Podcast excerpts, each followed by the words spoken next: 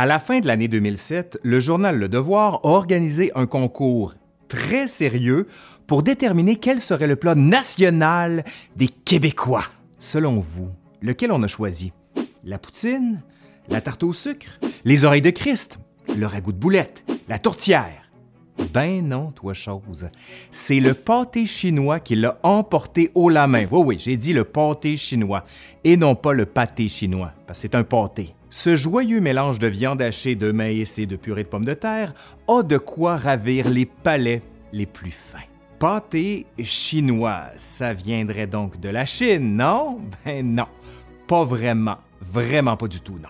Le nom porte à confusion, mais plus encore laisse entendre une construction sociale pas nécessairement heureuse, comme le soulignait l'humoriste Boucardiouf, et je cite Le blanc est en haut, le jaune au milieu et le noir est en bas. Ouais, il y a ça. Le plat est vraiment entré dans la culture pop. Suffit de penser à la petite vie et au fameux steak bledine patate que le personnage de Thérèse ratait systématiquement. Je sais qu'il faut jamais expliquer les blagues, mais ce qui est drôle ici, c'est de ne pas être capable de faire une recette considérée comme ultra facile, pour ne pas dire enfantine. Ouais, je sais, j'ai expliqué la blague. Ouais, la blague est peut-être moins drôle.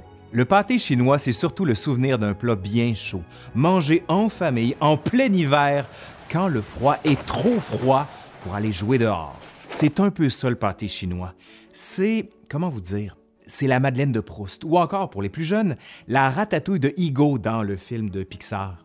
Ce sont les souvenirs, c'est l'enfance, le réconfort, le plaisir, la famille. C'est tout ça, mais c'est tellement plus encore.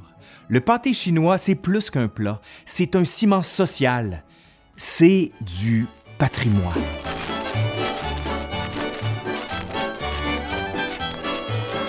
Pour celles et ceux qui voudront en savoir plus, je vous conseille vivement le livre de Jean-Pierre Lemasson, qui est ici une source de premier plan. C'est vraiment un livre super. Mais le pâté chinois, ça vient d'où? Et surtout, de qui? Allez, aujourd'hui à l'Histoire nous le dira, les origines mystérieuses du plat national des Québécois. Ben oui, c'est vrai, on pourrait débattre de cette affaire-là. Ouais. Allez, le pâté chinois.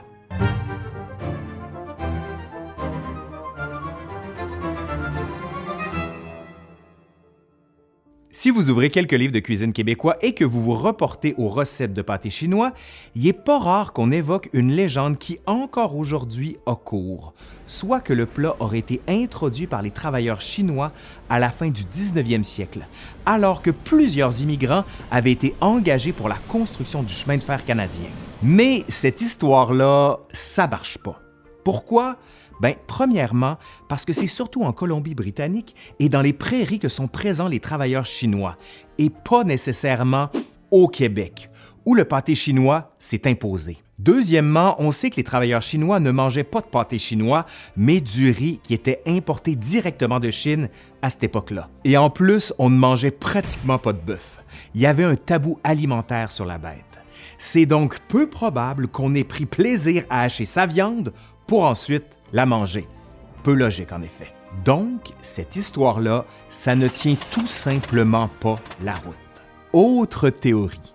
Le plat serait originaire de la ville de China, dans le Maine, aux États-Unis.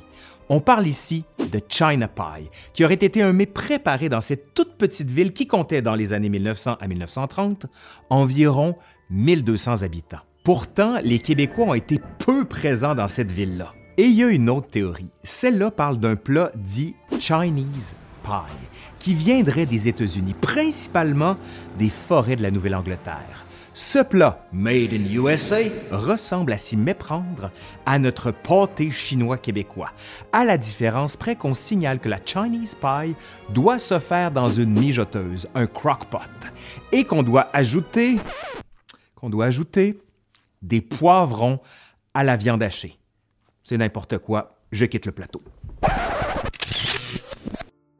Si la parenté semble évidente, les historiens et les historiennes n'arrivent pas à déterminer lequel entre le pâté chinois québécois et la Chinese pie est venu en premier. Mais la majorité semble pencher en faveur d'une adaptation du plat du Québec qui aurait été emmené avec les immigrants francophones qui se sont installés aux États-Unis au tournant des 19e et 20e siècles. Les Canadiens français auraient ainsi apporté avec eux le fameux pâté chinois, qui aurait donné, en anglais, le Chinese pie.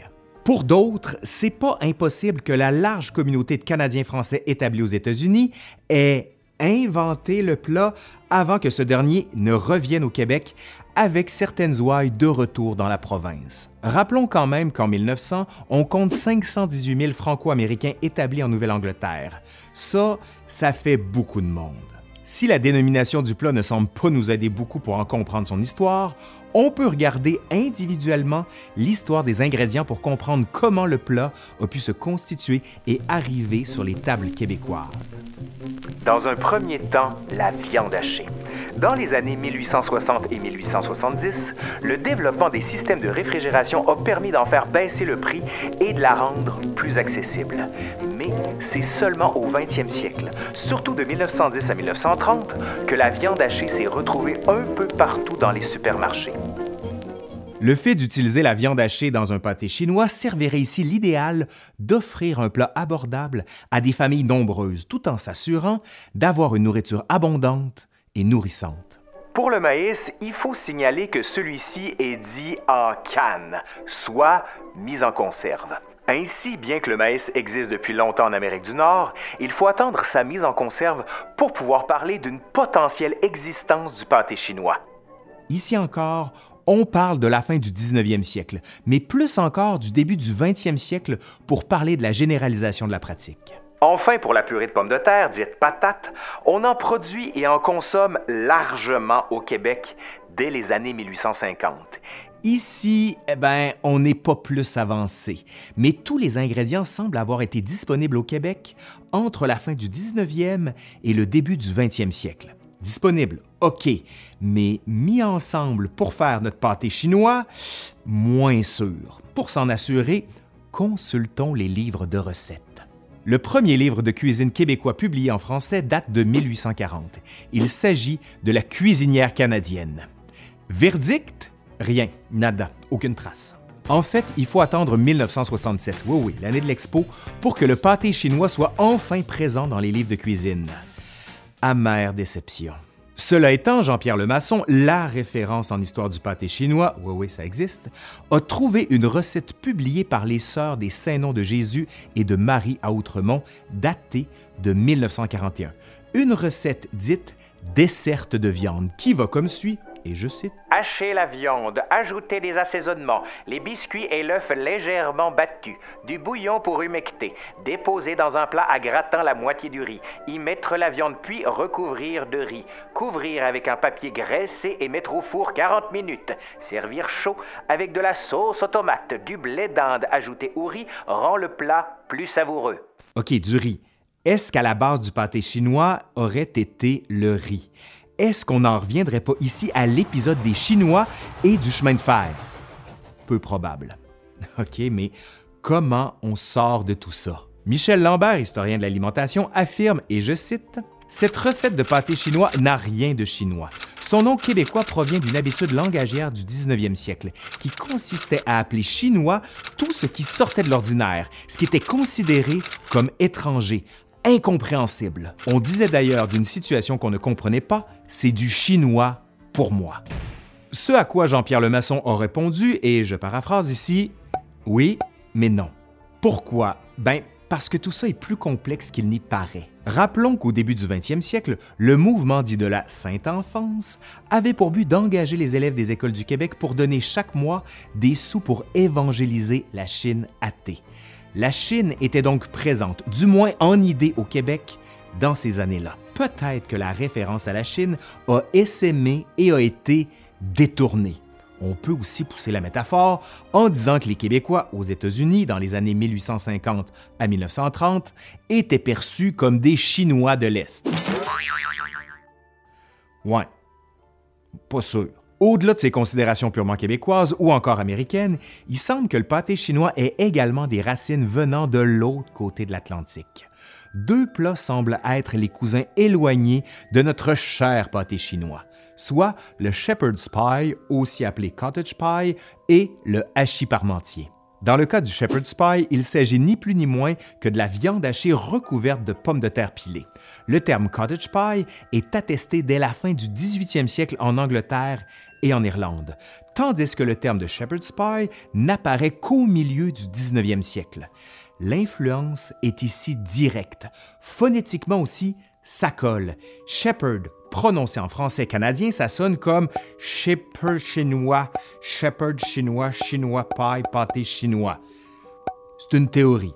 Ajoutons également que le hachis parmentier, plat qui contient les mêmes ingrédients que son voisin de l'autre côté de la Manche, doit son nom à Antoine Parmentier qui, par différents ouvrages, a permis de populariser la consommation de pommes de terre en France. À lire certains historiens britanniques et français, le pâté chinois ne serait qu'une variation assez singulière du shepherd's pie et du hachis parmentier, le maïs en plus, bien sûr. Tout ça, c'est bien beau, mais ça ne nous donne pas une date, un lieu et une histoire bien précise. Et ça, pour un historien, c'est bien énervant. On peut quand même rappeler de grandes conjectures qui ont permis l'émergence du pâté dit chinois au Québec. Dans les années 1930, il était là, sans aucun doute. Tous les indices pointent en ce sens, même s'il nous manque l'arme du crime, soit la preuve écrite noir sur blanc. Tous les éléments, viande hachée, maïs en conserve, pommes de terre, étaient rassemblés pour former cette sainte trinité qu'est le pâté chinois. En attendant, le pâté chinois, ben, vous savez ce que c'est. Et est-ce que vous avez une recette particulière? Je veux tout savoir. Mais ne me dites pas que vous mettez des poivrons dans votre pâté chinois. Ça ne m'intéresse pas. Allez, c'est fini pour aujourd'hui. J'espère que ça vous a plu. Si c'est le cas, vous savez quoi faire. Un pouce par en l'air, vous partagez, vous commentez. Vous allez voir le Patreon. Ça nous aide à faire plus de vidéos et bien sûr à en faire de meilleure qualité, probablement. Allez, je suis Laurent Turcot de l'Histoire nous le dira et je vous dis à la prochaine. Bye!